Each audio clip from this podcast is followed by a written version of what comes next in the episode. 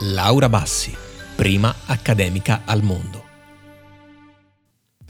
Siamo nel 1700.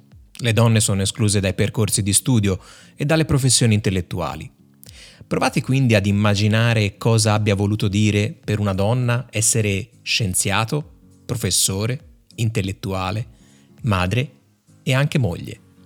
Raccontare la vita di docenti straordinari, come quella di cui vi parlerò oggi, significa infondere fiducia in tutte le giovani donne che desiderano avere modelli di riferimento per trovare la forza di abbattere i muri della discriminazione di genere.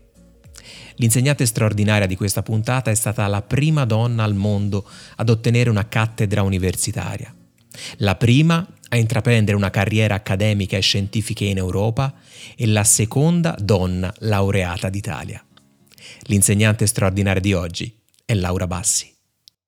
Benvenuti, io sono Alessandro Bencivenni e questo è Insegnanti straordinari e come scoprirli, il podcast dedicato ai grandi docenti ed innovatori che nel corso della storia sono stati in grado di fare la differenza nel mondo della scuola e nelle vite dei loro studenti. In ogni puntata ripercorreremo la vita di uno di loro nella speranza che sia per tutti noi, insegnanti e non, una fonte di ispirazione, perché, come dice l'artista Colin Wilcox, l'insegnamento è il più grande atto di ottimismo.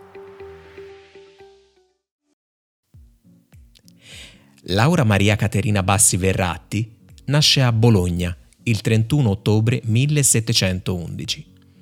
È una bambina curiosa, impara a leggere molto velocemente e non la smette mai di fare mille domande.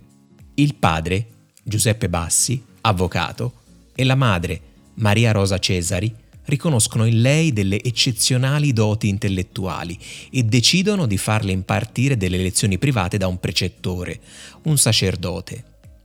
Un giorno il docente di biologia, storia naturale e medicina Gaetano Tacconi dell'Università di Bologna che si era recato a casa Bassi per una visita medica alla madre di Laura, vede la bambina intenta a leggere un libro.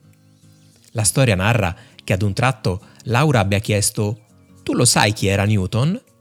Il medico, rimasto basito, le propone di assistere alla visita della madre, ma in cambio Laura dovrà consegnargli il giorno successivo un resoconto.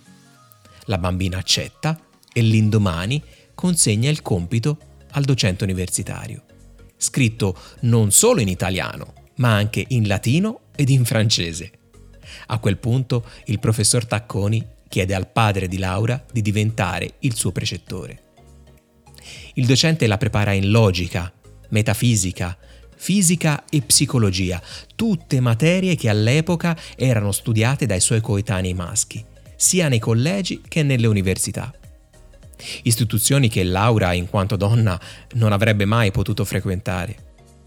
Come raccontato con dovizia di particolari da Monique Fries, ingegnere e professoressa di biomedica canadese, nel suo libro Laura Bassi and Science in 18th Century Europe, il 17 aprile 1732 nella sala degli anziani del Palazzo Pubblico davanti alle più alte cariche pubbliche e personalità religiose della città di Bologna, all'epoca parte dello Stato Pontificio, e sotto lo sguardo attento di una folla di curiosi attirata dall'eccezionalità dell'evento, Laura Bassi sostiene la prova di laurea in filosofia, discutendo ben 49 tesi.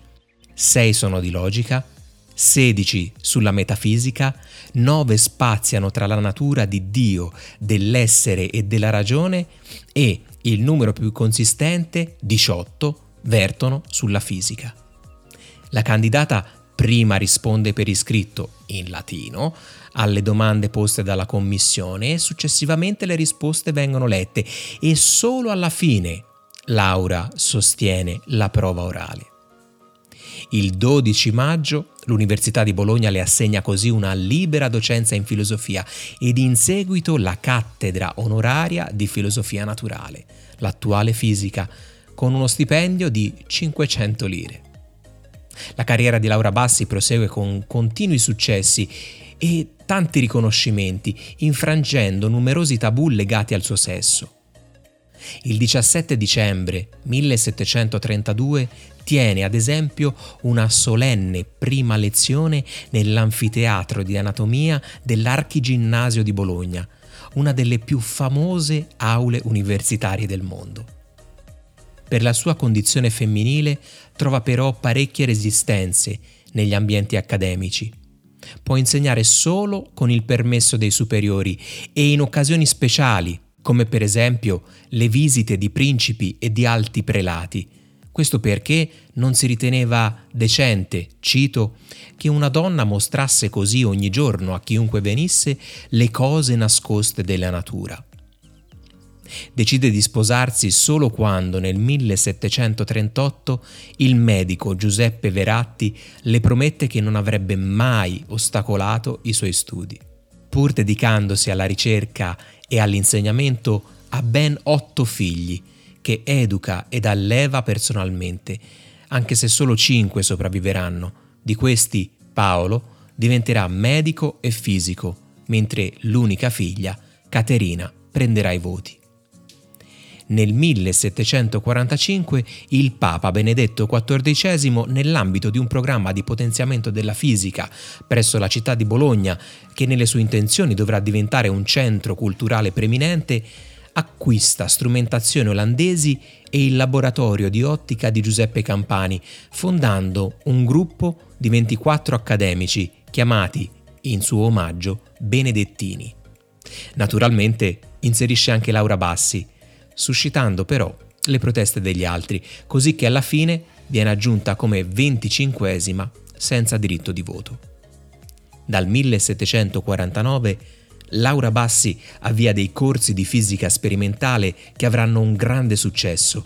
Le lezioni vengono tenute presso la sua abitazione, in un laboratorio allestito a proprie spese insieme al marito, in cui arriveranno da tutta Europa gli scienziati più prestigiosi e tanti giovani di talento. Per anni si occuperà di fluidi e fenomeni elettrici, perfezionandosi anche nel calcolo infinitesimale con Gabriele Manfredi, ottenendo l'importante risultato di introdurre le idee newtoniane in Italia. Le sue lezioni sono frequentate, tra gli altri, anche dal giovane cugino Lazzaro Spallanzani, che incoraggerà ad intraprendere la carriera scientifica. Spallanzani il cui nome è stato attribuito all'ormai noto Istituto Nazionale per le Malattie Infettive di Roma, è di fatto il padre scientifico della fecondazione artificiale. Laura entra in contatto con i più importanti studiosi dell'epoca, da Volta a Voltaire. Quest'ultimo le chiede addirittura una raccomandazione per essere ammesso all'Accademia delle Scienze di Bologna. Le scrive infatti Vorrei venire a Bologna per poter dire un giorno ai miei concittadini di averla conosciuta. Non c'è una Bassi a Londra e sarei molto più felice di far parte dell'Accademia delle Scienze di Bologna piuttosto che di quella inglese, anche se quest'ultima ha prodotto Newton. Se potesse aiutarmi a divenire socio dell'Accademia, la gratitudine nel mio cuore sarà pari all'ammirazione che provo per lei. Nel 1776 viene finalmente chiamata dopo molte discussioni alla cattedra di fisica sperimentale all'Istituto delle Scienze dell'Università di Bologna, prima donna in Europa. Il marito le farà da assistente, ma le succederà come titolare due anni dopo, quando Laura morirà. Di lei hanno scritto condusse un'instancabile lotta per ottenere pari condizioni nell'insegnamento e percorse una carriera intellettuale e professionale nell'ambito di istituzioni pubbliche di ricerca in un periodo in cui, in Italia e nel mondo, le università e le accademie erano mondi senza donne. A Laura Bassi sono intitolate vie e tante scuole, ma se dopo il tramonto osserverete Venere, sappiate che anche lassù c'è un cratere che porta il suo nome.